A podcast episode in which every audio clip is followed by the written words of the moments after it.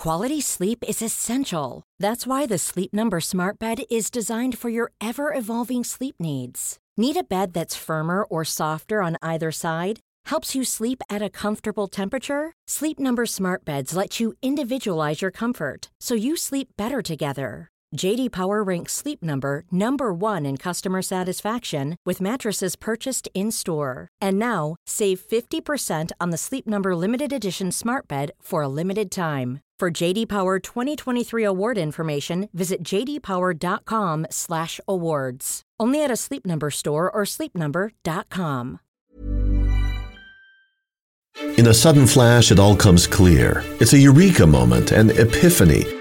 Hi, I'm Marcus Smith, host of the Constant Wonder podcast. The world offers marvel, meaning, and mystery around every single corner.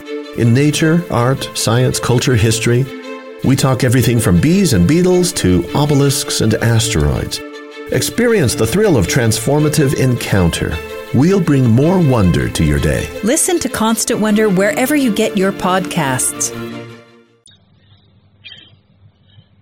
Hello and welcome to History Hack for another special episode of Sharpshooters. We've got something really special this week. Rather than just Zach and I telling you about how the Peninsular War started and how we both seem to hate Napoleon Bonaparte, we're actually going to do some proper history. Uh, we're going into a cause, actually, that is both close to both of our hearts, which is Waterloo Uncovered. Uh, we are joined with a host of the fantastic project that not only are doing archaeological work on the battlefield, but are also rehabilitating veterans from uh, current and recent conflicts. So it's going to be, we're going to look at both of those. It's going to be really interesting because they are rewriting history and helping people who've been scarred by recent wars. So there's a, some really interesting bits. So we are joined by Tony Pollard, Professor of Conflict Archaeology at the University of Glasgow, obviously part of the Waterloo Uncovered team. Stuart Eve from LP Archaeology, again part of the Waterloo Uncovered team. Katie Buckley, who is Head of Programs at Waterloo Uncovered, and Sam Wilson, Archaeological Supervisor at Waterloo Uncovered. How are you all, folks? Good. Very well, thank you. Yeah. Good. Marcus, do you want to give people a little bit of a, a flavour of? I guess we should talk a little bit about Hougoumont first of all, shall we? Yeah, uh, we really should. Uh, this where Waterloo Uncovered kind of started, I believe, and it's where the battle starts for us as historians. Uh, Waterloo, for those who don't know, the two great armies with the two off in the sides are drawn up in the morning. Uh, the Anglo-Allied Army, and often wrongly referred to as the British Army, are drawn up on the Mont St Jean Ridge uh, under our hero Duke of Wellington, but facing him slightly outnumbering Sir Napoleon Bonaparte with his army. And off in the distance, let's not forget, there are another two armies under Grouchy and under of the Prussians. So we've got a huge multinational force. And at some point, about 10, 10.30 in the morning, fighting starts down at Hougoumont.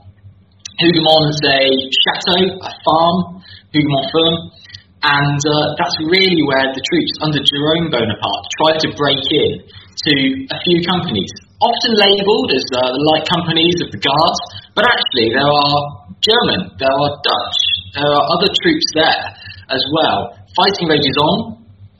Very famously, they shut the gates and uh, trap off a few people. But now, under Waterloo covered, uh, they've actually started to find out there's a lot more going on around that area. And uh, what I think is so interesting on this is not only do we have these archaeological experts in the room today, but when they're out digging, they have uh, rehabilitated soldiers, some with mental scars and some with physical. Uh, and this is all part of the Waterloo Uncovered program, which is what makes it so important. So really starting us off, I just want to know from each of you, how did you get involved about Waterloo Uncovered and how did it come about?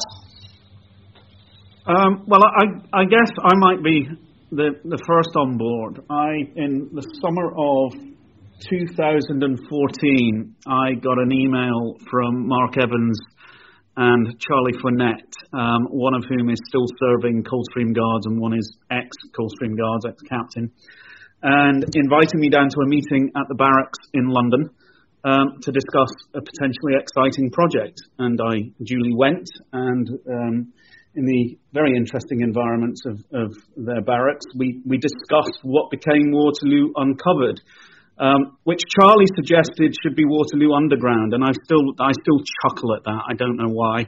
I'm still not that jaundiced, but it became Waterloo Uncovered. But basically, they said, how would you like to go to Waterloo Uncovered and and and direct an archaeological project, given that you know you're you're a name in the world of conflict archaeology. So. Um, I have to say, Waterloo Uncovered was never on my bucket list as an archaeologist, um, but given the combination of circumstances, which importantly included working with military veterans, which I was already starting to do then with regard to the Falklands War, um, and the profile of the project, which would attract the uh, some of the best in the business, um, I thought I can't say no to this.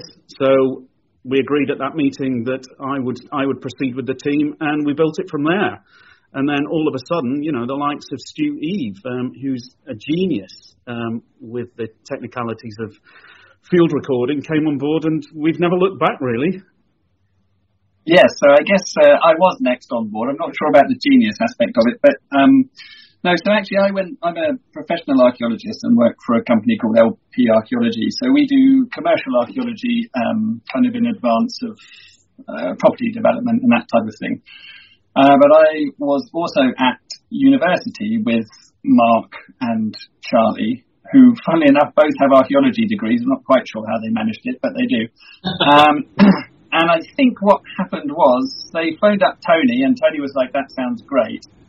But we need some archaeologists. And then they sort of looked through their little black book of who was still around and working in archaeology from the course. And I think I was probably the only choice. So they, uh, so they gave me a call and um, we managed to get some, some diggers involved. So yeah, basically I, I and my company LP, we, we sort of look after the professional digging side of it as well. Um, They've gone off and got boring jobs, and you've stuck with the uh, with the art of digging in fields. Exactly, because that's not boring at all, Marcus. No, not at all. I'm glad you didn't describe it the glamour of, of digging in fields because, you know, with the, the rain and so on, I, I guess uh, would be creating a, a, false perception of archaeology. Much though I love archaeology, I'm, I'm very conscious that I have two, uh, two uh, lecturers uh, in the room and uh, don't want to suggest to people that they shouldn't study archaeology at university because they absolutely should, and I'm just digging myself a deeper hole here. Um, but having made a complete fool of myself, let's go to Katie. What got you into Waterloo Uncovered? Well, classically, I did also study archaeology, so that helps. Uh, but at York, not UCL. I'm just going to get that in there. Um, so yeah, I joined the project uh, in 2019 actually, which feels a lot longer than that, I should say.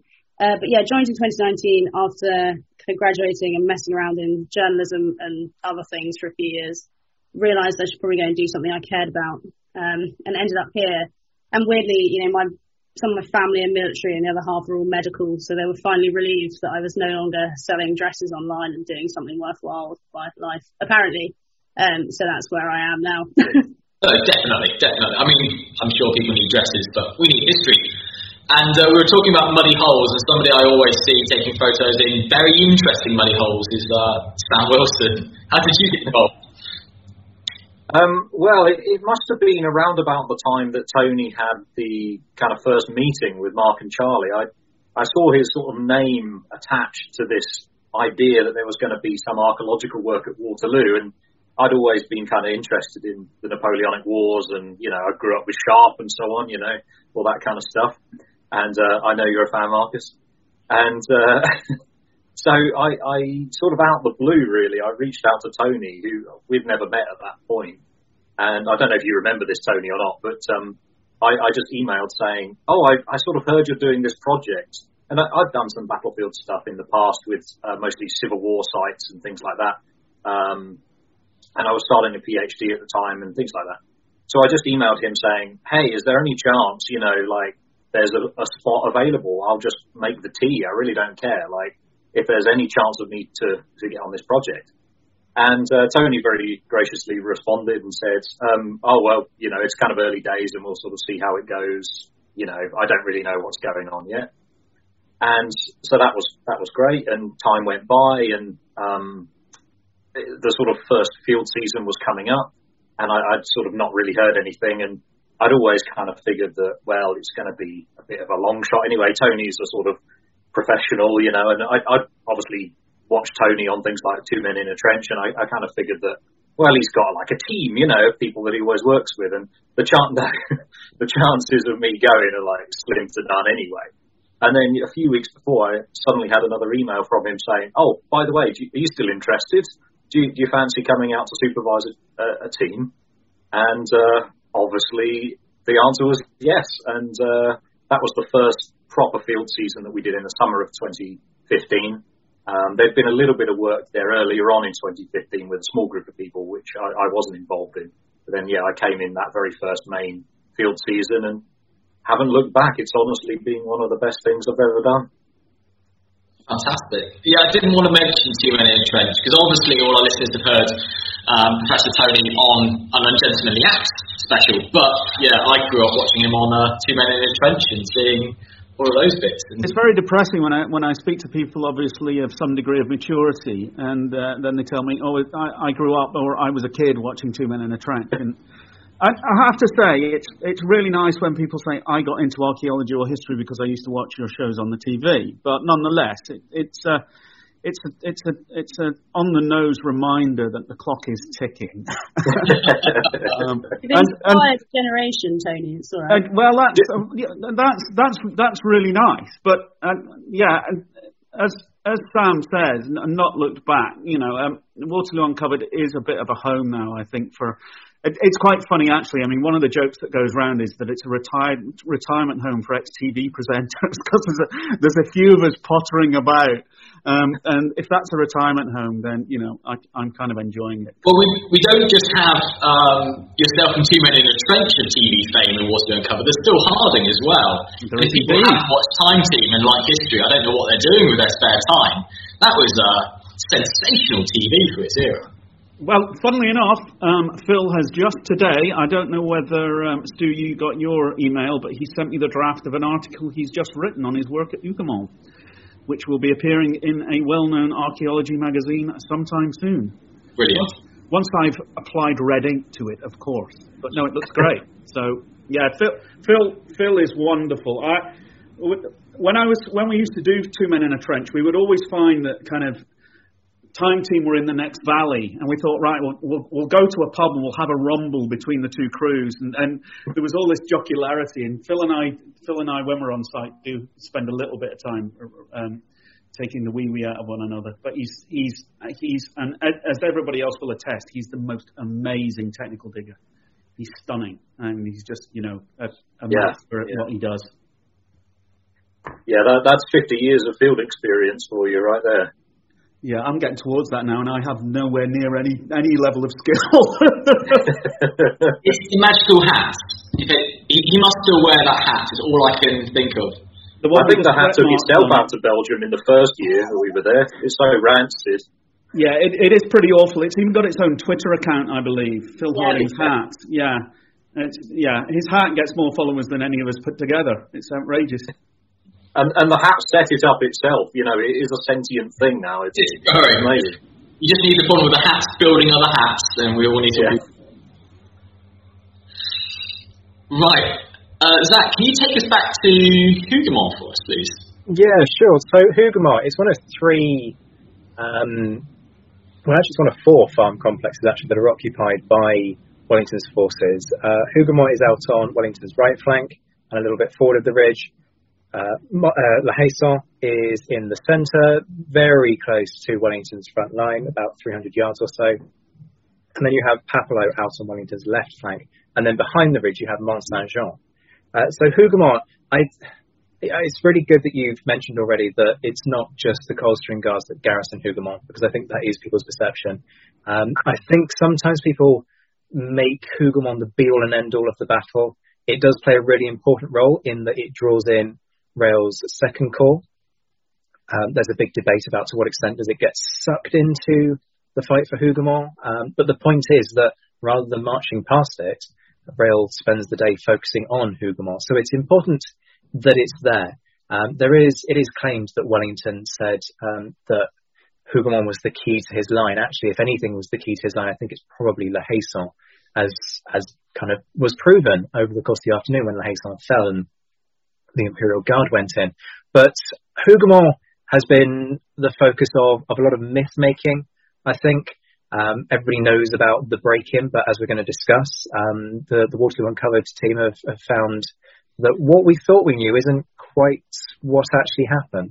Um, so it's it's a really really nice place to start our discussions about what you folks have have discovered and why you started working there. So yes, I mean I think I think this is really interesting actually, and it's such a good example of where archaeology is doing something different from history, basically. So everyone knows these stories and everything, but until you actually start, um, I mean, we've done a lot of a vast amount of metal detecting, which is which is essentially our, our kind of um, our go-to technique to, to start recovering some of these archaeological artifacts. Um, one of the interesting things about about the metal detecting around Hougoumont actually is in the first year, 2015, we started doing some metal detecting in the area uh, of Hougoumont called the Killing Ground, and um, we ran the metal detectors over. You know, took, took took a sort of morning to do it, and we only recovered three musket balls, which was kind of insane considering the um, the amount of fighting that that happened there. So there was a, I think our conclusion from that was actually that there had been quite a lot of illegal metal detecting going on uh, around around that area, especially near the walls, because people can kind of come in and elicit the uh, elicit the metal detect without being seen by anyone. And the battlefield itself is protected by Belgian law, so it is in fact illegal to do metal detecting um, anywhere on the battlefield. And so actually we were like, oh my goodness, we've just put together this big project and actually there's nothing here. It's all gone. Um, so we were really, really worried about that. But then we, um, as archaeologists like to do, we got a big machine in and uh, stripped off a bunch of the turf in front of front of Hougoumont and metal detected the stripped area.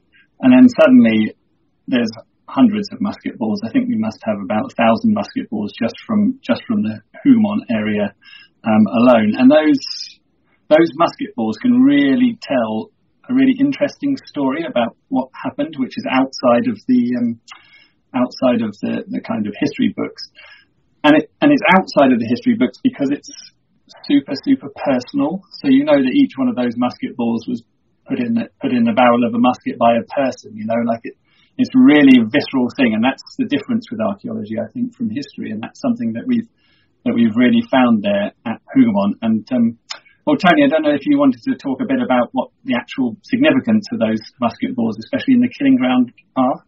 Yeah, uh, uh, the, the killing ground. You're changing our understanding of the battle. Well, we, we are we are in our own modest way, and I, I think what we don't want to say is that archaeology has come in and basically trashed the history. I mean, we are historians as much as we are archaeologists. And so the accounts have really been a guide to uh, much of the uh, uh, survey that we've done. But as a case in point, the, the, killing ground, and the killing ground is a term that is not contemporary to the battle, it comes in later. Um, but it's the area, it's the strip of open ground to the south of the garden wall at um. And it's that it's the patch of ground that the French, fighting their way through the wood, would then have to negotiate to engage with the physicality of the built structures at Hougoumont. So if they wanted to get over that wall, they had to get over three, three, 30 meters of open ground first. And while they're doing that, they're being shot to pieces by um, Allied troops on the other side of the wall who are either shooting through loopholes cut through the wall or stood on fire steps and shooting over the top of the wall. And there are kind of vague descriptions of piles of French dead at the base of that wall after the battle. And there, there are one or two paintings which show that, which are pretty much contemporary. Um, the interesting thing is that despite the wealth of documentary accounts and eyewitness testimony that we have from Hougoumont, thanks to the likes of Siborne and Clay and all of the rest of it, um, there is very little description from either side of that engagement next to the wall. And I, have I've been through those, those, those French accounts that are av- available in translation, thanks to the work of one or two historians. and obviously through the, the, the Anglophile um, accounts. And this is the thing the, story of Hougoumont is very much an Anglophile account. It's been, it's been written by those on, on Wellington's side. But what the archaeology offered up was an incredibly visceral picture of what actually happened there. And I've done a lot of battlefield archaeology, and this, this to me, and I was looking at it, I was talking about this again yesterday, and looking at the plots of those hundreds of musket balls that Stu's just mentioned, and in meaningful groups. And what we've been able to do in plotting, and, it, and it's not just individual finds, it's, it's their relationship to the next find and their relationship to the wall and to the wood and everything else. What we've got is patterning which allows us to see which parts of the wall the French stormed. So we know that there's a high concentration on the corner, the southeast corner. There's a huge cluster just a bit further down. And Stu and I actually had the privilege recently of writing a, a paper on this, the, the, taking this apart and looking in detail at what it means. And what that archaeology has done through the, the simple use, um, stalled as it was initially by this, this uh, thought that, and there was nothing there. What the simple use of a metal detector under archaeological discipline has done has given us a really intimate picture of an engagement which cost a huge amount of life on the French side, and ultimately, and again largely unrecorded in the in the literature from the eyewitness accounts, resulted in at least a limited incursion across that wall which then results in a firefight within the garden, which we've again got archaeological evidence for. So it's a really exciting. I like to think that in years to come, when if hopefully people are still teaching conflict archaeology and battlefield archaeology, this will be a textbook example of what metal detecting, which is one of the techniques we use, can tell us and add to the history. So I'm quite proud of that bit of work. And it's been backed up by recent publications for people like Gareth Glover, who've uh, released books, who's looked at first-hand accounts and the, arch- uh, yeah. the archivist work, and it's they're going hand in hand. Uh, and it's not like in in Sharpe, you know. For example, we just see this one break-in, bit of fist fighting, thirteen probably dead, save the drummer boy, close the gates, Hougoumont defended. And I, I, gave it as a case study recently to um, some soldiers in my regiment, and they start looking at these days as a case study. People start looking at it, going, "Oh, well, there's a, there's a wall over there. Let's defend the wall." And that's not talked about with Hougoumont. The orchard is forgotten. You just talk about the farmhouse. So I was wondering, maybe Sam, go and tell us what you found in the orchard as well. That's not as talked about when we look at the farm at all.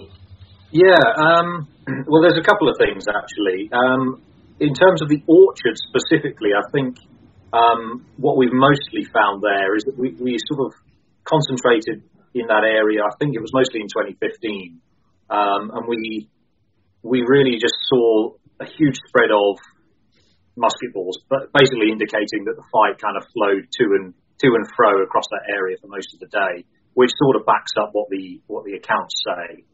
Um, we did at one point see if we could locate the ditch around the edge of the orchard, um, which was, I think one account suggests that the French may have used it, um, or it may have been used rather to bury some uh, dead Frenchmen, possibly. Um, but the real sort of interesting point that we have come across in the course of investigating the slightly wider Hougoumont area was we've put a whole series of trenches uh, and little what we call sondages, which are basically sort of regular holes in the ground. We put those up against the actual garden wall that surrounds the ornamental garden at Hougoumont. Um, because once you go there today, you see these lovely loopholes in the wall. They've got sort of stone round them, and people say, "Oh, well, that's you know a loophole that was made by whoever, and they were firing out of it." And, you know, but once you start to look at the wall, you can see it's just heavily patched um, you know, it's made of all sorts of different phases of brickwork and things like that. And you start to think, well, what what bit of this wall is actually original? So that was one of the things that we wanted to try and work out. Is this structure that we see today the wall that was defended during the battle? So putting all these sondages in at the base of the wall meant that we could examine the foundations of the wall at each of these points. And basically what we discovered is that the wall as it stands today is not the wall that was standing in 1815. it probably contains fabric that was standing in 1815, but and maybe one or two tiny little bits that have survived through chance. But basically, all of it has been rebuilt several times over. And if you look at historic photographs of the farm, even relatively recent photographs of the farm, you'll see bits that have collapsed, you know, bits that are hanging off, bits that have been re- rebuilt, filled in. Um, and really, there was a, some crucial evidence that kind of confirmed that to us. We had evidence in these sondages of where uh, the wall had been rebuilt, so what we might call a recut for the fa- basically to sort of build up the foundation again. The very base of the foundation, we believe, is the original foundation built on, on the exact line of where it was in 1815. So that's the below ground bit. But in order to rebuild the wall, you sort of have to cut away a little bit so you can mortar everything in and build it up again. So anyway, that leaves a distinct archaeological signature. You can see where that cut has been made in what we call the section, i.e. the cross section of what we're looking at. Now, that recut is cutting through the subsoil. And the subsoil is where we're finding all the musket balls and bits and pieces after we strip off the turf, as uh, Tony and Stu were talking about earlier. And crucially, within that subsoil, we we found in some of these sondages battle-related objects, so musket balls. We had a bit of grape shot out of one of them, I recall. So what we know now stratigraphically and archaeologically is that that recut is cutting through material that was deposited during the battle. So therefore, it has to be later. So therefore, we can prove, archaeologically speaking, that everything that came above that is later than the battle. Does that make sense? Yeah, that's, great. That's a brilliant archaeological discourse, and I'd forgotten all of that. I'd forgotten your recut. That was that brilliant trench you had, wasn't it? Yeah, yeah, yeah. We had uh, a whole load of stuff in there, but it was a really nice little sequence and a really clear story you could quite easily see. And you could see where the original foundation cut was as well, which was then truncated by this recut. So it was all very, very clear. Um, and a, just a crucial little piece of evidence. And it, it shows you how with relatively small amount of work, this one of these little sondages is only about a meter wide by about two meters long or something. You can actually get a lot of information that again doesn't change the story. The wall is still where the wall was, but we can now say that basically everything above ground is not contemporary with the battle. Because I know people who've taken bricks from that wall. I think it fell down at one point, and they took them home, and they have a few musket balls. And I'm thinking, this is all this is all evidence. It's really nice to have a Waterloo memento on your bookshelf at home, but it should really be in the hands of the professionals after a while. Yeah, you, ha- you have to you have to specially select archaeologists because archaeologists, by and large, um, though um, I'm I'm I'm got slight inclinations, do not have the collector gene. Um, and we, I, I, think it comes out of our training. We are entirely focused on the story that objects have to tell, um, which is our job, rather than the objects themselves. Um, so you're, you're, in pretty safe hands with your cultural heritage if you've got an archaeological team on board. Um, the, the, same can't be said of you know all of, all of all of those other types that come along. But the, the, people people are educated. You know, one of the things we've done is we've archaeology has had a, a long and and rather um, touchy relationship with metal detectorists. And uh, we we first started using detectorists back in um, uh, two men in the trench days, you know, decades ago. And uh, at that time, archaeologists had very little in common with metal detectorists. They were, they were basically the enemy. They were the ones that came in and looted the sites, etc. But we realized very early on that if you're looking at a battle from the historic period, and a lot of your artifactual material is going to be metal, you're going to need a metal detector to recover it.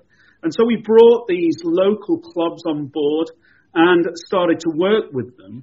And what we started to do was we learned from them because, you know, I'm a firm believer you can't just thrust a metal detector into an, an archaeologist's hand. And you know, these guys have been working with these these pieces of equipment for decades. They know exactly what's what's going on, and and the recovery rates are phenomenal. But so we were learning from them, but they were also learning from us things like context, things like the importance of spatial relationships, and how that a, a musket ball in a jam jar in your living room um, or more likely your garage, means absolutely nothing, even if you know it came from Waterloo. It's just a piece of lead.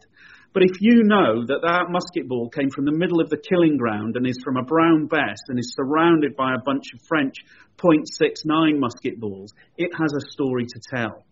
And that's continued into Waterloo Uncovered. So we have some amazing metal detectorists, both Belgian and British, um, working with us. And, and it, it's, it's an activity that our veteran cohort um, really like to participate in. It can be really rewarding. And indeed, you know, some of these guys were UXO experts in Afghanistan. They've used metal detectors, but for a much deadlier purpose. Um, so we'll come, we'll come on to that in just a second. that intersection of what we do. But yeah, it's um, it is phenomenal to see how that place has changed. So when you look at that wall, as Sam has said, um, don't believe everything you're seeing because it ain't the wall that was there in 1815. And you've also explored much further on the battlefield than just Hougoumont, haven't you? Especially at Mont Saint Jean and the reverse slopes. Tell folks about what you found there, Katie, because you were out there in, in 2019, weren't you, when I think this discovery was made?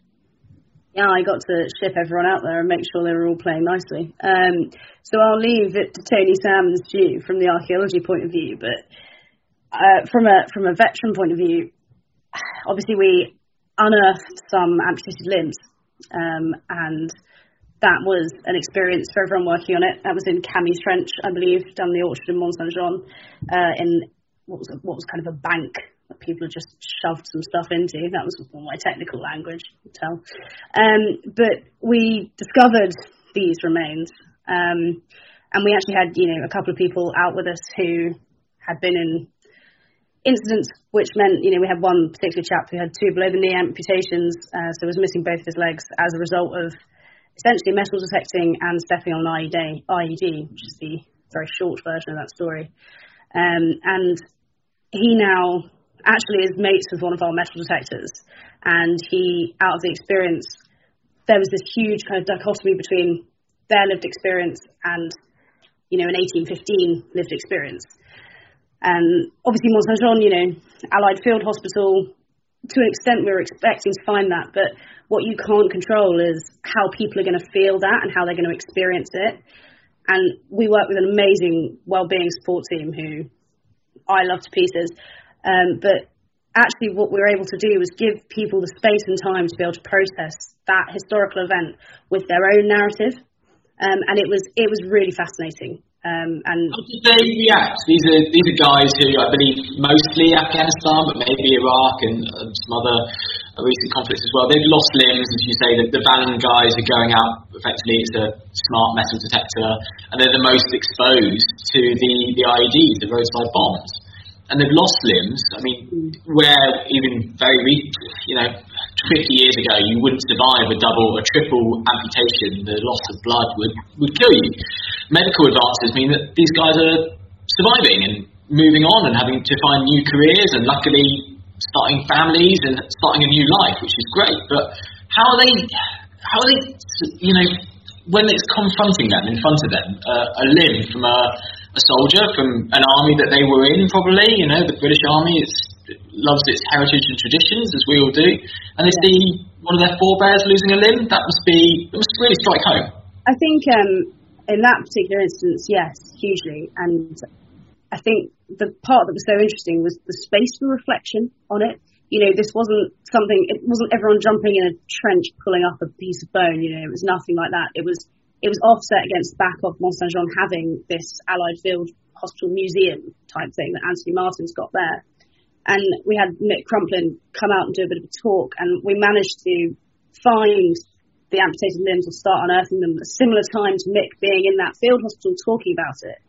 So we were able to tell more of the history around it, allowing people to frame their own experience. So it wasn't everyone had a very unique take on it. And from where I was sat, which was under a tree with this particular person at one point in time, you know, he was very humbled by the whole thing. I think, to be perfectly honest, uh, which is maybe not 100% the right word, but yeah, it was it was a whole different way of looking at where he was now, and you know, huge medical advances and where he could have been then. Um, so yeah, it was pretty it was pretty special actually, and we do quite a lot of other stuff on site as well. It's not it's not just archaeology. Shockingly, um, we do some creative writing and some art and you know fun other things like that. And and he did a really cool uh, reflection uh, with one of our creative writers, Nick Rendell, who's ex Coldstream Guards as well, of course. You know, um, so yeah, we were able to kind of just give him give him the space and time to process some of those feelings, which was pretty cool. That's, that's wonderful. Yeah, I mean, Mont Saint Jean is one of my favourite parts of the battlefield, and that's only a little bit because it's the brewery and beer shop. Um, but it is an amazing place. Uh, what were the other finds uh, from the from the guys in the trenches? What else were you digging up as well as the as the limbs? At Mont Saint Jean. Um, well, you'll be interested to know that uh, we, we got those three limbs, and, and to put them in context, um, as Katie says, we weren't just howking bones out of a out of a hole. They, they were, it looks as though these are these are legs that were amputated about mid thigh, um, probably in the barn at Mont Saint Jean. Um, there's a description from a Scottish soldier of a pile of limbs in the middle of the courtyard the day after the battle. And what we think is that these have been removed from the courtyard and basically dumped in a roadside ditch at the back of the farm. And we think it's a ditch because we've not just got these three leg um, amputated legs. A bit, a few meters further up on the same alignment, we've got what looks like a large part of a horse. And so we're obviously very keen to get back and continue the work at Mont Saint Jean because potentially um, along the side, uh, along that road ditch, we've, we've got various deposits relating to the medical activities um, at Mont Saint Jean. And among the artifacts, well, one of the leg bones, when, when it was uh, analysed by our scientists, was discovered to have a French musket ball lodged in it, or at least the smashed fragment of a French musket ball, which gave some idea of why these limbs had to come off at the time. It was the only option.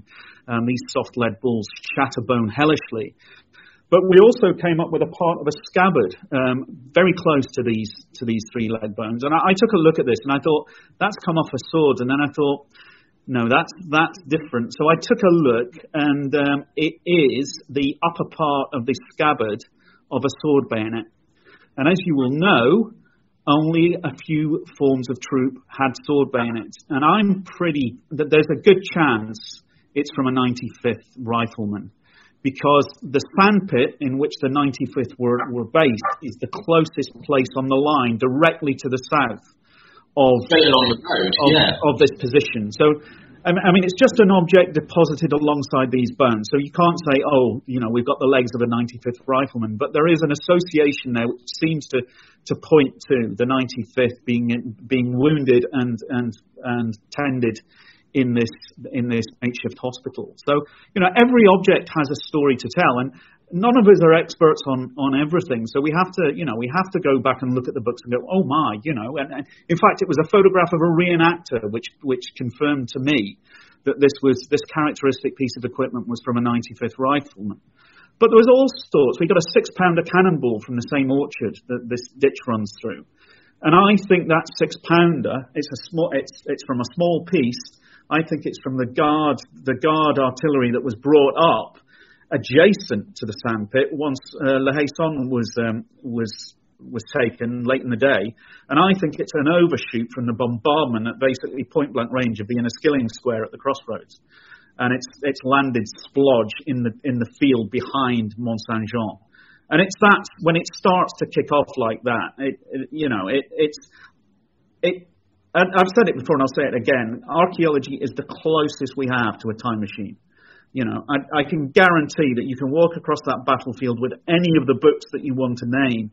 You will not have the same experience of encountering, for the first time in 200 plus years, an object like that that did its work probably at about 6:30 p.m. on the on the day of the battle.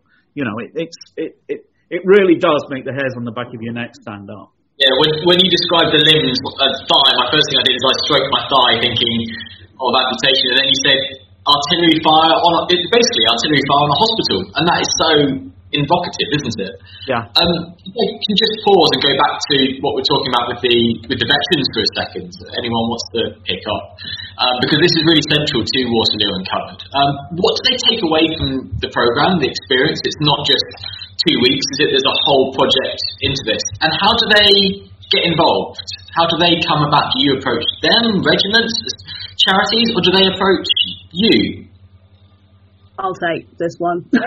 um, well, so I mean, it's the combination. We'll go with what do they get out of it first. I mean, so this year we're running four programs, which is pretty exciting. Um, in kind of in the face of us not being actual actually able to go to Belgium this year because COVID, Brexit, boohoo. Um, but you know, onwards and upwards. So what we aim to do is look at five key areas. So we help people with well-being, recovery, transition, education, and employment. Um, and we can take on programs any serving personnel or veterans. You know, you don't have to be wounded, injured, or sick. That's not a prerequisite. Um, so if you've got a real interest, come say hi. Um, our application process is uh, currently happening as we speak for our four new programs. Um, what we tend to do is go out to regimental associations and other charities and ask if they have anyone in mind who they think would benefit from our programs. Um, and like you said, it's not just two weeks at Waterloo. There's loads of other stuff that goes on. So there's museum trips, there's wellbeing support, there's great follow-ups with us. You know, what more could you want? Um, and and people do tend to get a lot out of it. One of the main things I would say is that kind of sense of community, and everyone. It's a really great project, so everyone really stays friends, which is quite nice.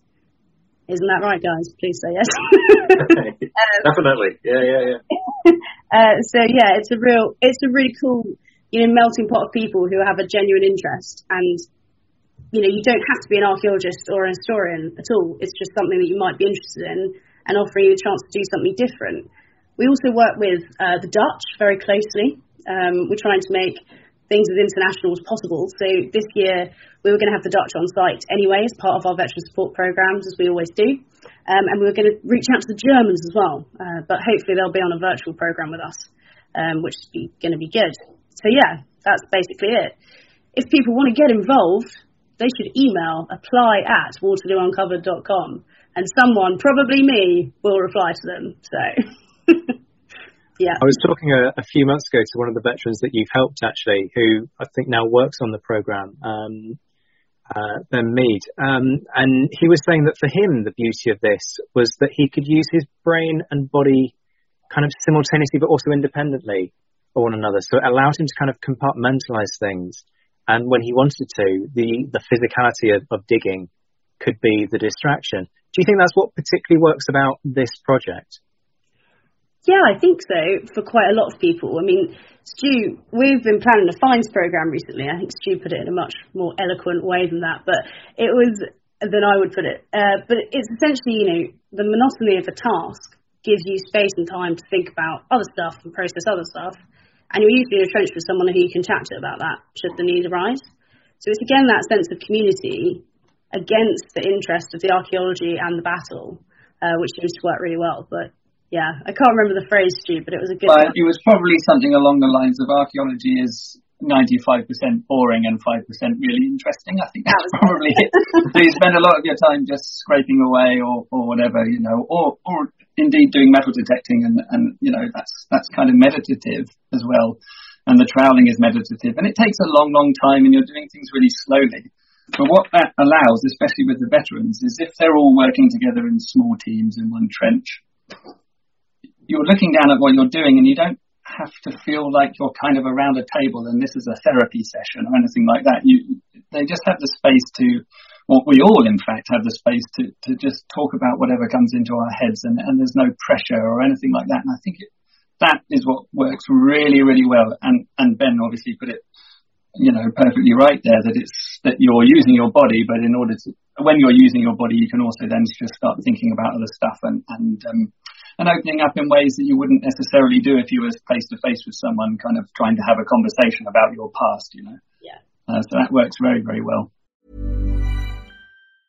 Quality sleep is essential. That's why the Sleep Number Smart Bed is designed for your ever evolving sleep needs. Need a bed that's firmer or softer on either side? Helps you sleep at a comfortable temperature? Sleep Number Smart Beds let you individualize your comfort so you sleep better together. JD Power ranks Sleep Number number 1 in customer satisfaction with mattresses purchased in-store. And now, save 50% on the Sleep Number limited edition Smart Bed for a limited time. For JD Power 2023 award information, visit jdpower.com/awards. Only at a Sleep Number store or sleepnumber.com. Ryan Reynolds here from Mint Mobile. With the price of just about everything going up during inflation, we thought we'd bring our prices down.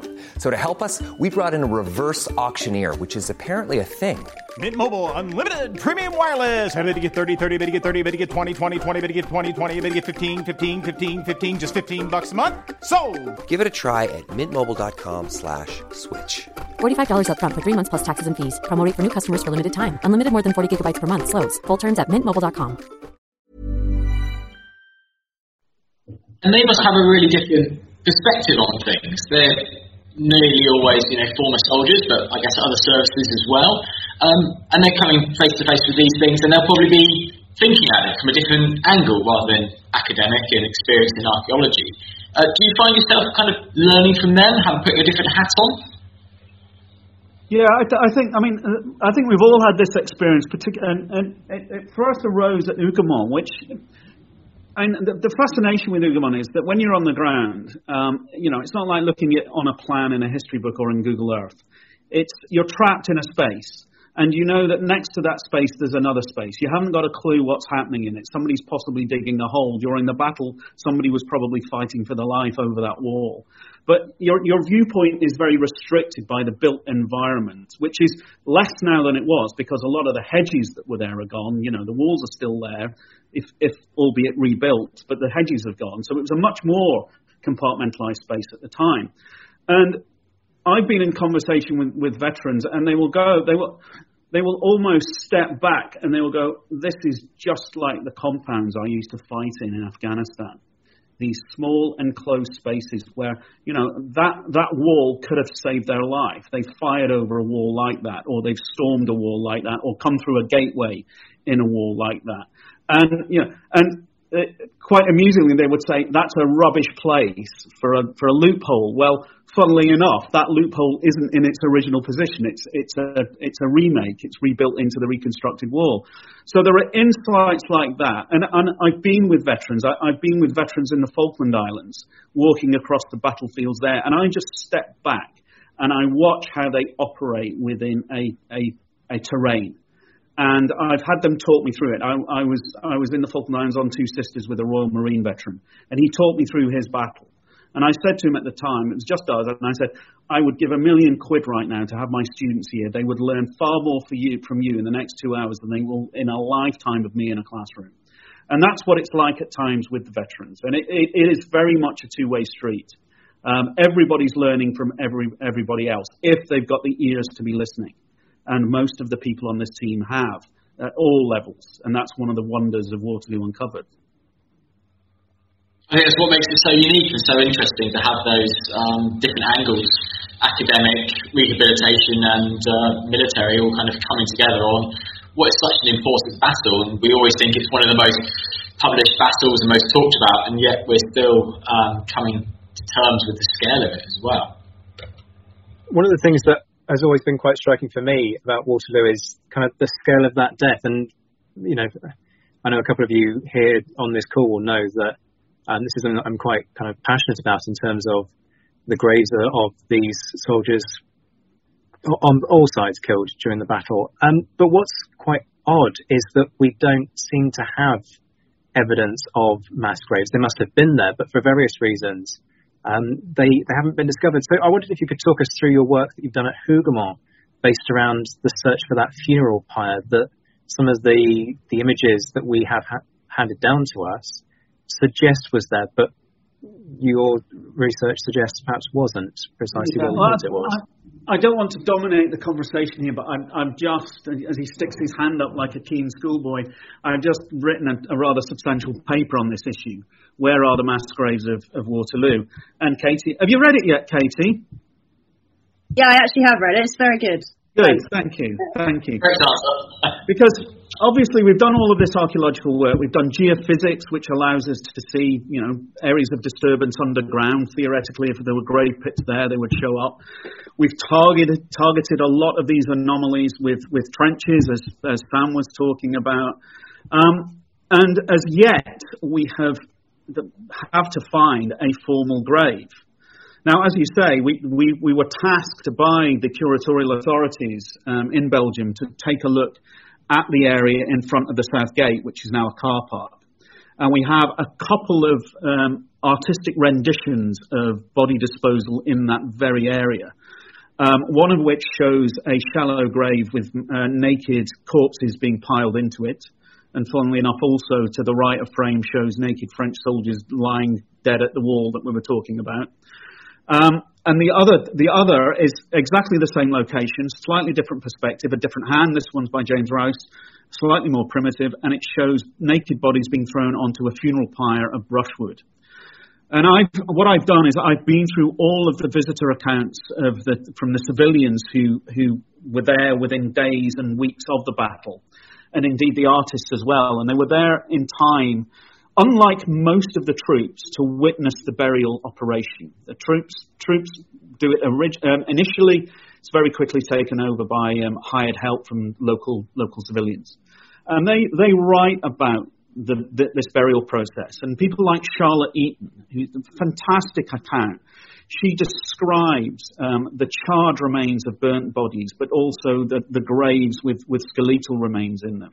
And so there's this very complicated mixture. It's a very pragmatic process of getting rid of the bodies. And I've been through these accounts, and it, it looks as though it takes um, around uh, 10 days for, for much of the burial process, or body disposal, we should say, to, to, to be completed. Um, and that is both burial in single graves, but also group, small group graves, maybe three, four, five men but then also the mass graves, which may range from anything from dozens to hundreds. There are descriptions. I mean, for instance, the, the, there's, there's, a description of a, a, mass grave in the Great Orchard at Hougoumont containing 7,000 bodies. Um, I can tell you for a start, there never was a grave with 7,000 bodies in it at Hougoumont. You're having to deal with hyperbole right the way through these accounts. Um, but the point is that we have failed on every occasion either to find evidence for a funeral pyre, i.e., burning, or burial. And I, have extended that research to look at these old stories about, in the decades following the battle, the commercial extraction of human bones for use as, as fertilizer, basically as phosphates. And the documentary that record there is, is fairly convincing. And I are now putting together that, his, that history, those eyewitness accounts, and the archaeology. I think it's very likely that most of the large mass graves at Waterloo um, have, were, were, were mined for a human bone to be used in, in, on farmers' fields in, in, I've got records for Scotland and England um, as bone dust. And it's quite striking that over the most of the battlefields I work on, there are always stories of oh, back in the 19th century, workers were digging a ditch over there and they found a mass grave, or they found this, they found that. There are very, very few of those stories at Waterloo. We've actually got one recently which we're going to investigate.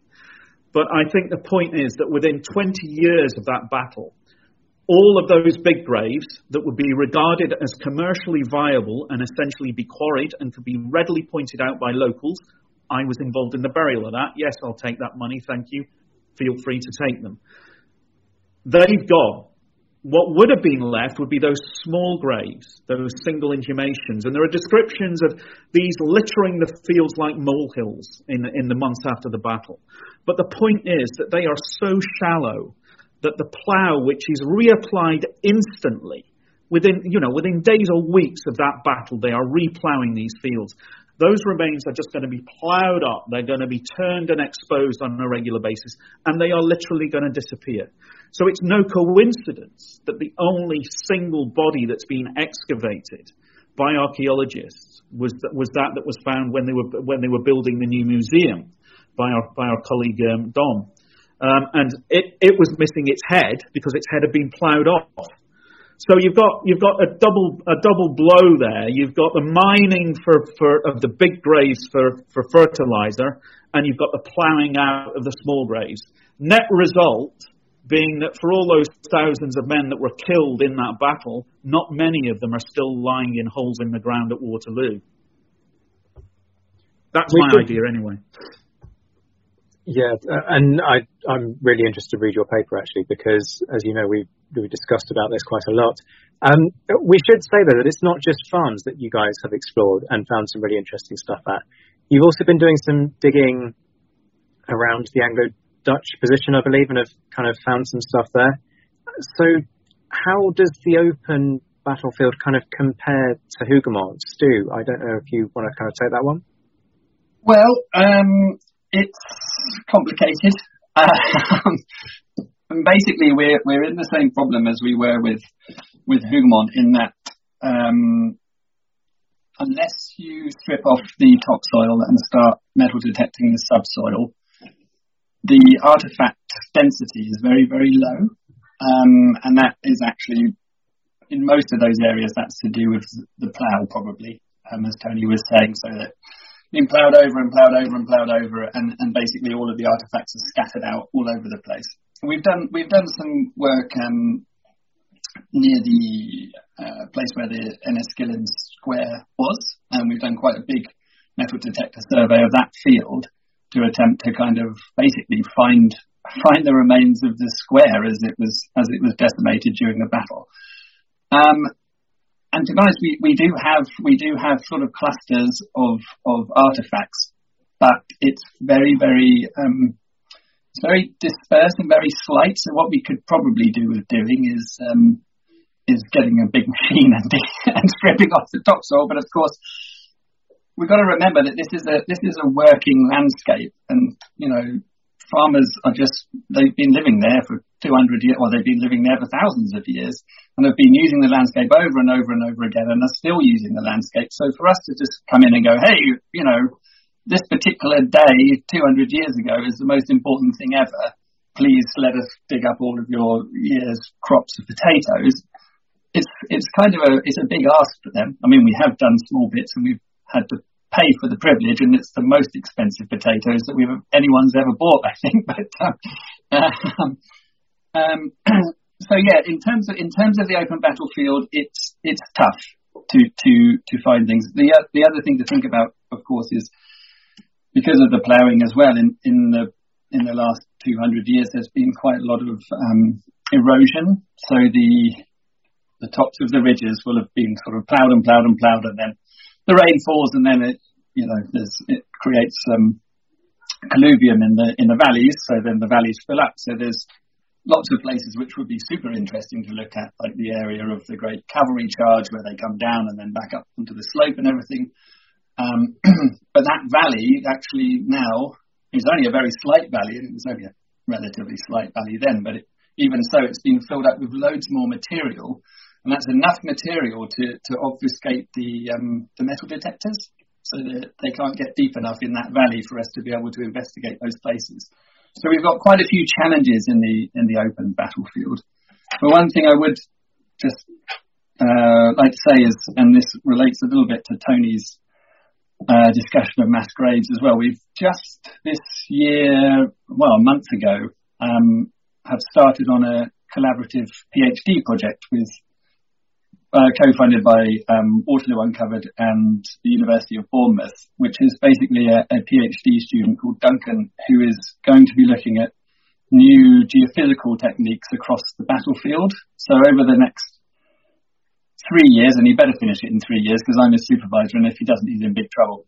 Uh, in the next three years, hopefully, we'll be doing some much wider scale geophysics um, with some with some pretty fancy equipment out of in collaboration with um, Ghent University, which will allow us to get a little bit deeper um, and basically remotely sense the areas of um, uh, metal metal work, you know, like clusters and concentrations of metal work, without having to use a metal detector. And you basically tie this stuff to the back of a quad bike, and you can cover vast swathes of the battlefield. So that'll help us with looking for concentrations of metalwork, but it'll also theoretically start revealing some possible areas of, of mass graves as well. So keep your eyes peeled on that one. We'll see what he comes up it's with. It's always developing, especially yeah, with the technology. Um, one of the like really impressive things of Waterloo Uncovered are the, the artifacts you're finding. I think I've seen a few when you uh, bought the temporary exhibition in London, but there's a lot more that you're getting. Uh, but there's been real difficulties in securing the permissions to, to dig because you're going under Belgian law, uh, so it's a different kettle of fish. Um, and this means that often you're the first to explore the area though when you're when you're going into them. Um, what are the difficulties with this, and, and also what are the the items that you're finding general? What apart from the musket balls, what are the other items you're finding? I'm going to direct this to Sam because I actually we've emailed about your uh, frustrations, politely put it, into finding these permissions. Um, well, I mean, the, the thing to say really is that we couldn't do this uh, project without our uh, our Belgian colleagues in close collaboration with them. Um, they're from an organisation called SPW, um, or they were. I think they've changed their name now, but they're, they're basically the local regional authority. Um, so we work very, very closely with them, and, and effectively they're there to make sure, at, at the sort of bottom line, that we do everything properly. Not that we wouldn't, but um, they're there to sort of just make sure we're in their patch. We, we need to work to the appropriate standards. Um, of course, we do work to the uh, appropriate standards, um, and uh, they're, they're, very much our colleagues as opposed to people who are monitoring us or, or whatever. Um, so that's really the important thing there. Of course, there is a, for a lot of us, a kind of language barrier with speaking to local landowners and things like that. So having local people on the ground is is essential. And in that builds up to actually getting out onto site. You know, if there are people that are local who can talk to landowners, who can sort out paperwork, etc., etc., then it just smooths the whole process. Um, so that really is essential. Um, in terms of the kind of artifacts, I mean, the vast majority of stuff we're getting obviously are the musket balls and bits and pieces like that. We're picking up a lot of things like buttons um, and other kind of smaller bits of kit. So occasionally little bits of uh, musket furniture, things like that that might have been broken. Um, Tony obviously mentioned the little uh, sort of scabbard fitting earlier, but we've had a few bits off of muskets and, and stuff like that. Gun flints is quite a, uh, or a relatively common one that we find both uh, sort of brand new intact ones that have just been dropped. Presumably, someone's just fumbled with it while they're trying to change it and they've uh, they've dropped it, and also ones that are clearly broken and have been discarded. Um, and we've found both British and, uh, or I should say, Allied and and French, and you can tell by the colour of the flint, basically. Um, of course, you can't find flint with a metal detector, but luckily they used to wrap them quite commonly in lead so that they would sit nice and tightly in the jaws of the musket. So of course the metal detector picks up the lead. Um, so those are really, really interesting finds for me. I find them really interesting. Um, we found a couple right down by the wall in uh, in Hougoumont, and you just get this sense that there's a an Allied soldier desperately firing as fast as he can at the French who are coming through the wood, and then his flint breaks and he's just as fast as he possibly can trying to change it, chucks it down, gets another one on and starts firing again. You know, it's a real like little visceral kind of indication of the desperation, uh, really. You don't get that with um, TV and film adaptations. The flint's breaking. I said, boo hiss, I'm a, I'm a reenactor and have that problem where it, it blunts just randomly because some flint's stronger than others, and then you've got to change it and you will find it's only a little piece of metal and it's going into two, two rudimentary clamps. And if you drop it, second one, it goes, and you might fire it, and then it lasts one strike, it's gone. Or you might have one that will last a hundred, a thousand, and so it's like a thing of random. So it's a real like, yeah. personal. Could just sit there perfectly, or let you down and kill you.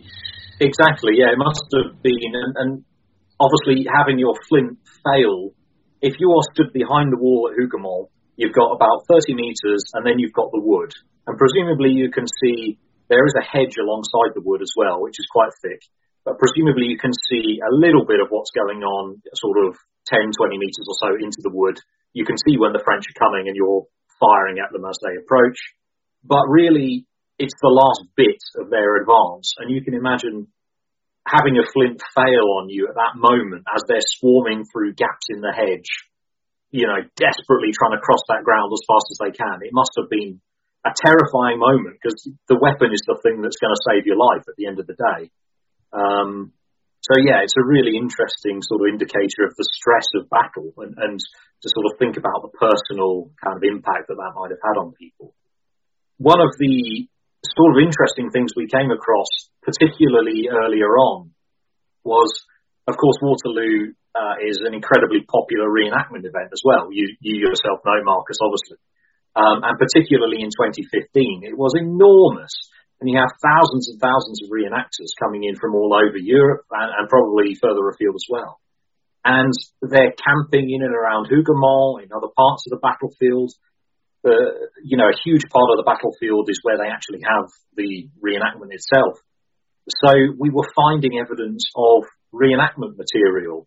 Um, we were finding evidence of the reenactor fire pits that had been dug in the turf, um, and just buttons and bits and pieces that had been dropped off of uniforms and stuff like that. Which is going to look obviously re- for 200 years too late. Yeah, that's the thing. Like re- replicas are exceptionally good good these days, and, and with a few decades in the ground, it would start to look very much like an original. Um, luckily, some of the buttons we found had bits of like cotton through them and things like that, so it was a fairly good giveaway.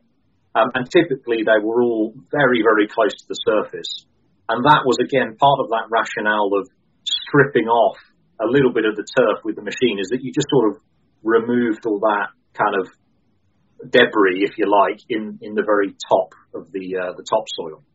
Um, so, but that's quite interesting to, uh, it, you know, it, it, sort of goes down the road of looking at kind of commemoration and how do we interact with historic battles and all this kind of stuff.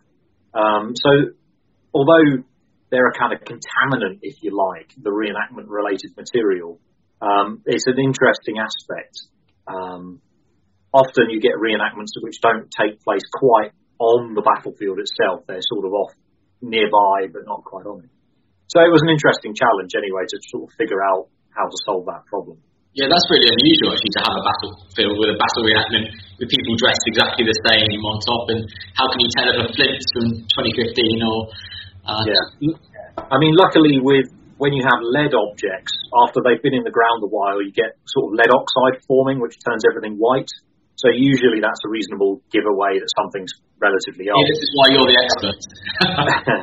and of course, luckily in reenactments, mostly people are not firing musket balls at each other, I assume, uh, unless they perhaps really don't like the people, you know. But but luckily, yeah, um, you might get a few people who sort of cast the musket balls for a camp type type activity.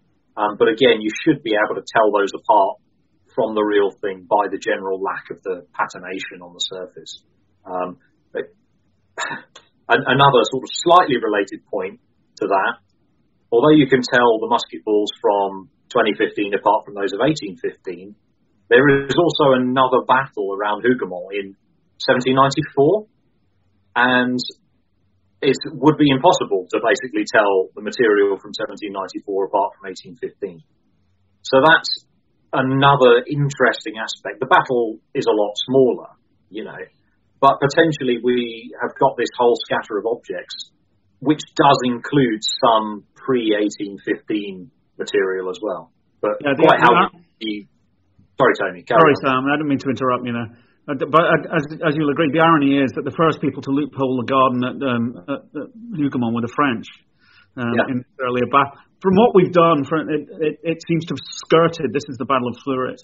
Um, it seems to have skirted Hougoumont, but we're we're at the moment um, hoping to go into a, another collaboration to do scientific analysis of musket balls, which will be able will be able to hopefully source them.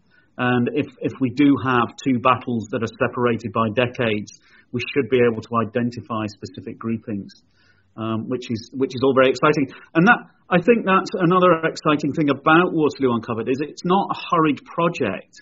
It's not a project that's dependent upon traditional modes of funding. I mean, I know in my work, you know, television has paid for a lot of what I've done, but this is entirely different. And as I said, it's got all of these guys. Every everyone in this meeting has brought their own skill base and people with them, and it's just phenomenal to see that. And and people come. We we had a meeting just this week about this new scientific initiative um, with a with a university with a, an institution in France. And it, it really is, as, as far as I'm concerned, and I, I've been in the game now for a, a long time, um, this is a unique project. And I I mean, it, it, we should get it embroidered in Latin or something on a crest, on a coat of arms. It's you know, it's the best thing I've ever been involved with. It's it's really amazing. Um, but yeah, Sam, Sam's quite right. The, the, the, I have to say, you reenactor guys are fairly clumsy. I mean, the, the number of ramrods and drumsticks and Lord knows what else we pick up out the grass um, is is quite phenomenal. But yeah, it does add that extra dimension. Yeah, well, from from what Mark from what Mark has said, they're drunk half the time anyway. Um, either that, or he's grossly embellishing the amount of drinking that happens. Uh, but uh, with with what you've said, what's been your kind of your favourite find or your favourite moment from the the various digs that you've been involved with for Waterloo Uncovered across the years? Let's just kind of go around the room. Katie, do you want to start us off? It's a tough one, really. I mean, I would have to say, I think I'm going to say, I'm going to get it right, the Howitzer Shell in 2019. Oh, Tony's like, oh, Tony walking it through a wood by himself. That was a strong, strong day. But that was really cool. Because, um, you know, you How don't... Did you get that disposed of? Because it might have had explosives in it. it well... I'll, I'll, I'll tell you what happens to it when you get to me. Let let let Katie tell her wonderful story about a favourite find, and then I'll fill you in on the reality of the yeah, the reality. Katie's version, I think. Yeah. My version is definitely more fun. So um, we were all very excited, and it was a very exciting experience. But yeah, I mean, particularly exciting when Belgian bomb disposal showed up and didn't think they'd be dealing with something from the Napoleonic era, um, as that's not what they're usually used to. So that was pretty cool.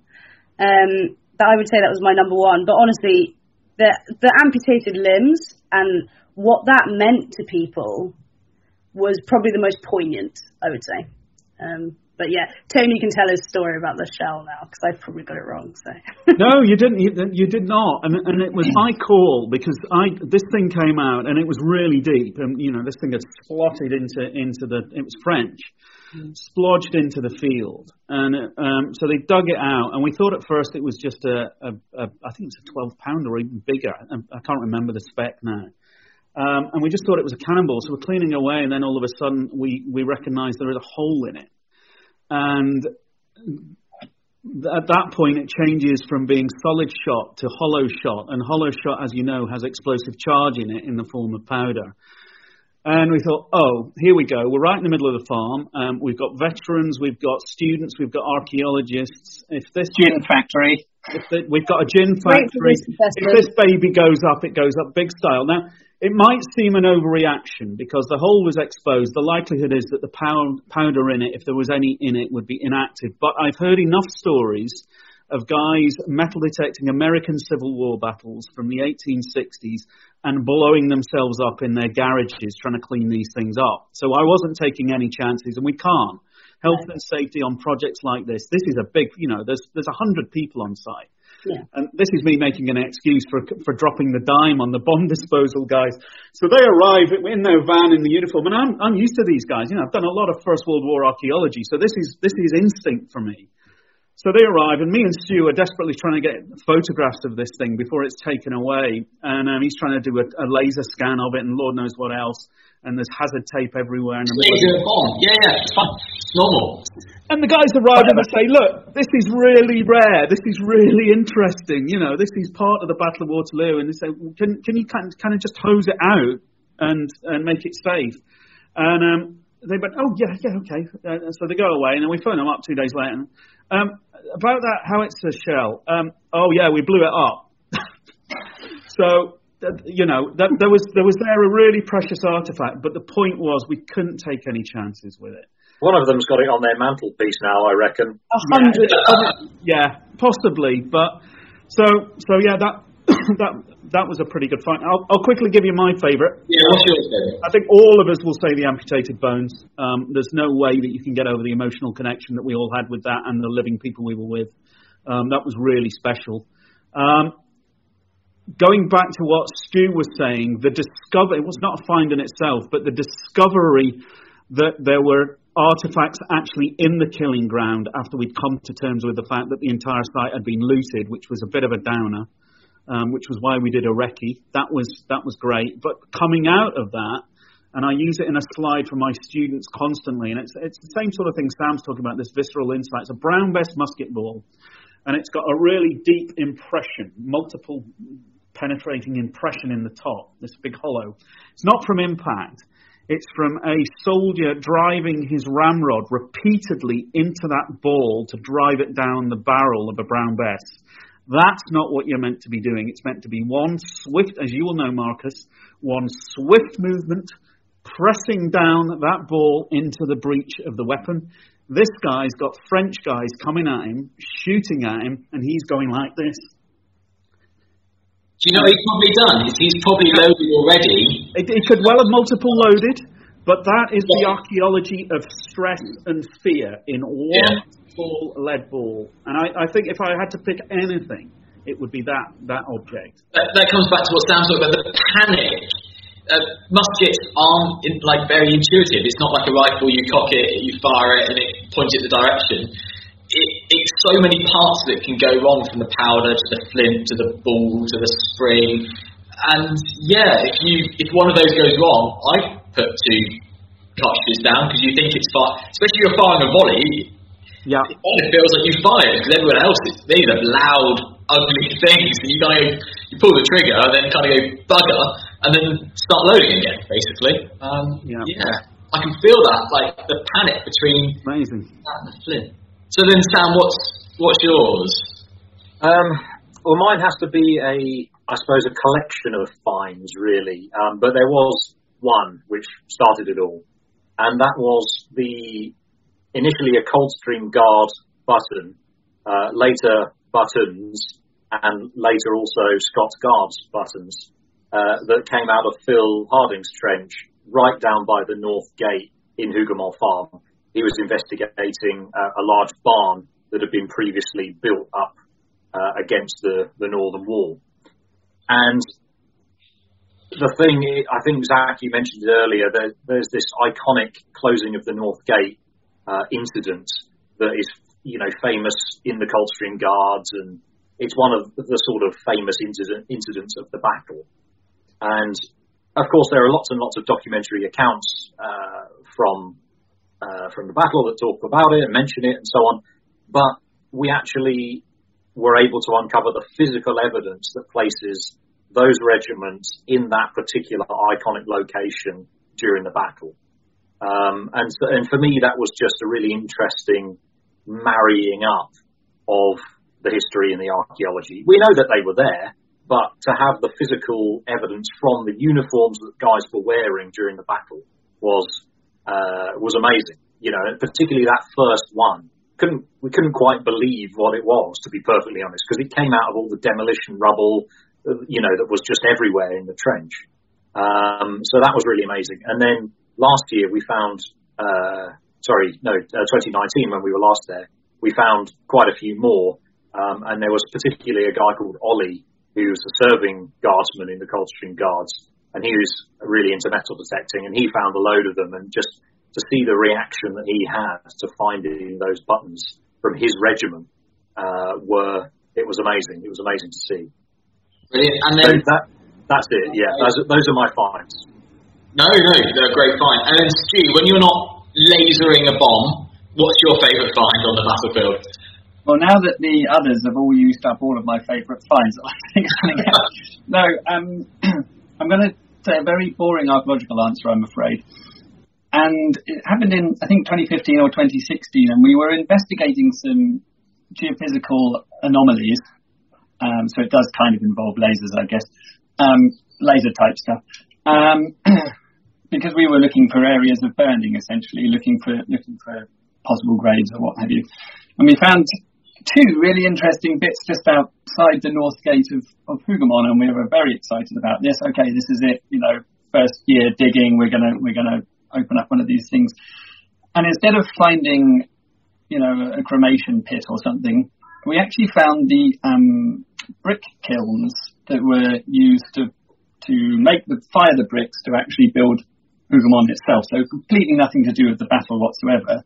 And you know, 150, 200 years before.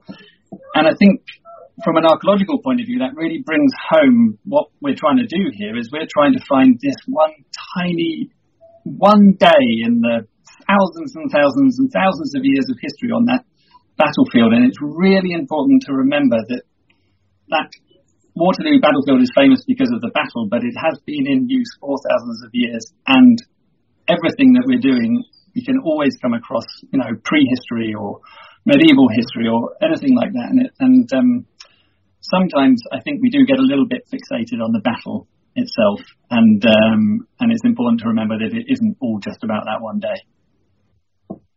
Great answers. Thank you very much. It's really interesting to hear what, what you find. It's going to be different to what we look for when we go out there to visit. So thanks very much for sharing. So what's the plan for the future then? Because Katie mentioned that you know, COVID, Brexit, you can't go out this year. Obviously, you can go out last year. I'm sure there is a, a long-term project plan, but what's what are the next stages for you all? Katie, tell them about the lockdown program. Yeah, I know. Well, this year, thanks for the great nudge there, Tony. That was good. Uh, like I said, we're doing some pretty cool virtual stuff. Um, so we're running a virtual archaeology program similar to what we did last year, which is six weeks of amazing content from people such as myself and Tony and Stu and probably Sam as well, actually. so you've got half the uh, half the agenda on here already, um, and that's going to be topped and tailed with some wellbeing support and looking at the archaeology we've done so far and what we want to do in the future. We're also running a finds program, uh, which is really exciting. So this is going to take place in the second half of the year, really, um, with applications open now. We're working with the National Army Museum too. So what we're going to do is take a group of veterans and give them the agency to create their own finds collections out of what we've got. And that will be going on display, um, pop-up display in the National Army Museum in January 2022.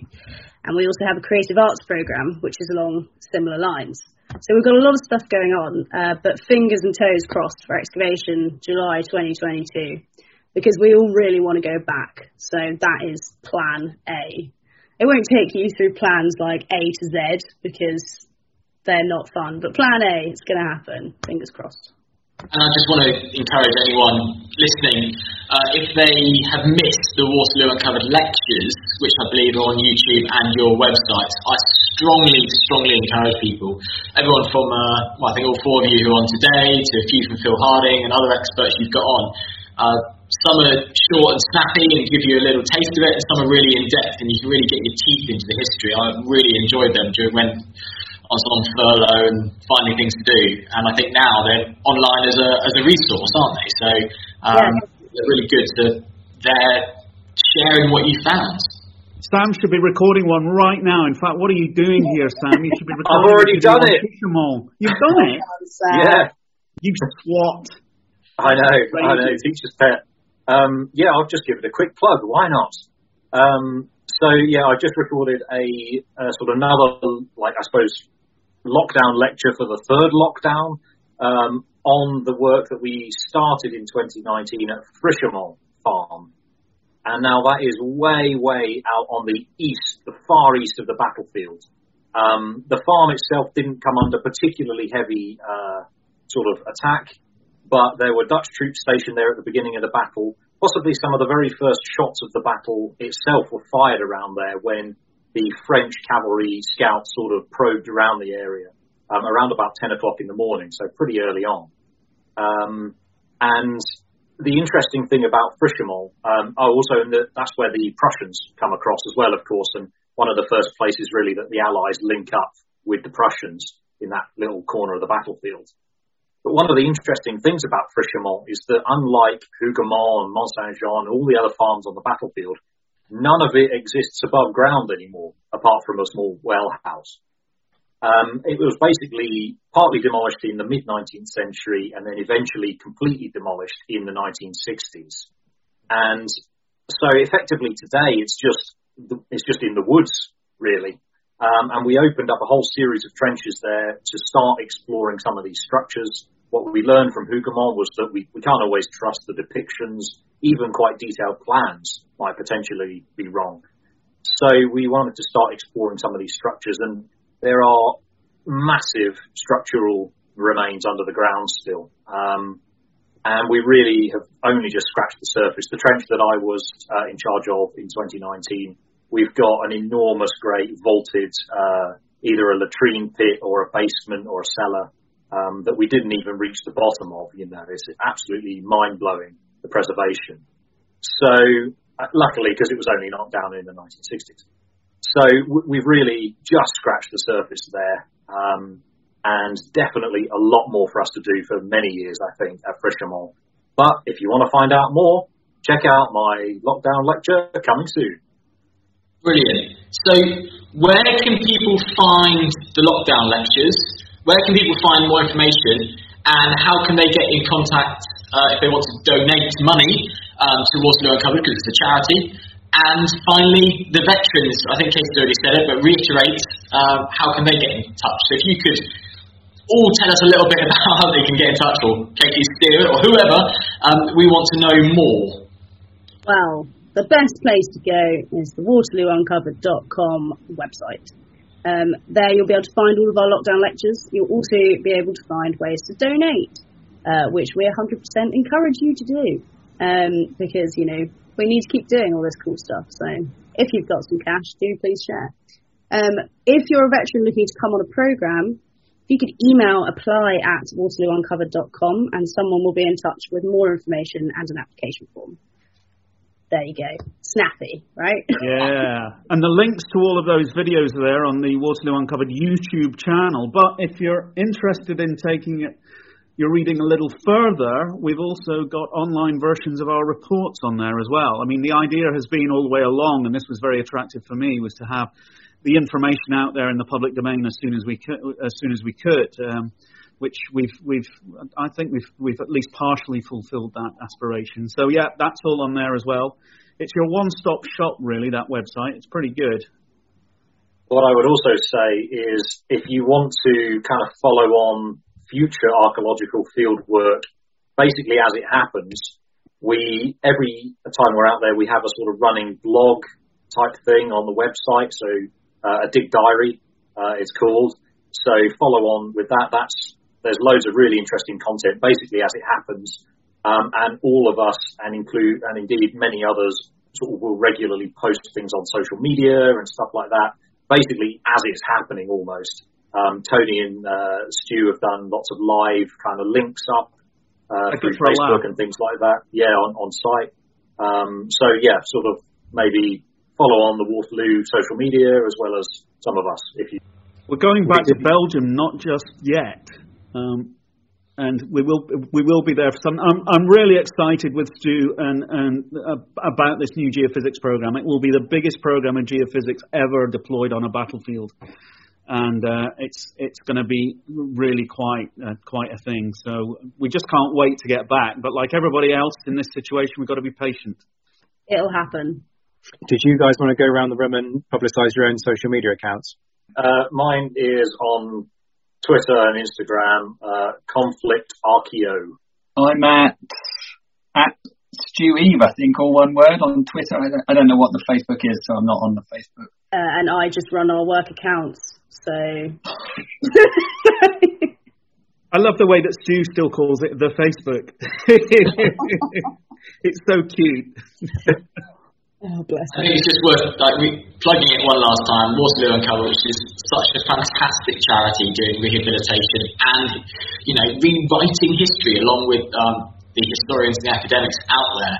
Uh, it's really changing our understanding of the battlefield whilst doing something so worthwhile. Um, and you know, I, when I talk about it to members of my regiment, they're really surprised that that's a thing. And I think hopefully that will slowly the knowledge will keep growing and uh, people will come to support it from the serving armed forces as well. So, on behalf of them, thank you as well. Um, and thank you for your time. It's great to talk to you all. Uh, I think I spoke to some of you back in uh, 2019. I think was the last time we could all stand in a room and have a few beers, and uh, look forward to the next time. Thank you very much. Thank you very much. Don't forget that we do exist on Patreon as History Hack and on Patreon as well, which is Podbean's own version. Uh, Alina and I have had massive fun doing this in 2020, uh, but life's going to change quite a lot next year and we're going to actually have to go and earn a living, etc. If we want to keep up the regularity that we've been bringing you and the kind of guests that we've been bringing you and the workload, then we will need your help. So uh, if you join there's going to be incentives for joining on either of those platforms. We're revamping ourselves on both of them. So don't forget to go in. You can do as little as a dollar a month and it all goes towards keeping up History Hack as regular as we've been able to bring it to you this year. When our guests join us to talk about their work and their new book, the 45 minutes or so they spend with us is just a taster of all their efforts. So, to this end, we have launched our very own bookshop on bookshop.org, where you can find our guests' latest and greatest books. You can support them, and you can support History Hack too.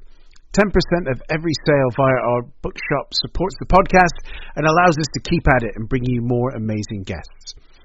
You can find our bookshop at bookshop.org forward slash shop forward slash hack history, or just search on bookshop.org for us under the shops bit. Thank you for your continued support, and here's to your next great book. Hey, it's Danny Pellegrino from Everything Iconic. Ready to upgrade your style game without blowing your budget? Check out Quince. They've got all the good stuff shirts and polos, activewear, and fine leather goods, all at 50 to 80% less than other high end brands. And the best part? They're all about safe, ethical, and responsible manufacturing. Get that luxury vibe without the luxury price tag. Hit up quince.com slash upgrade for free shipping and 365 day returns on your next order. That's quince.com slash upgrade.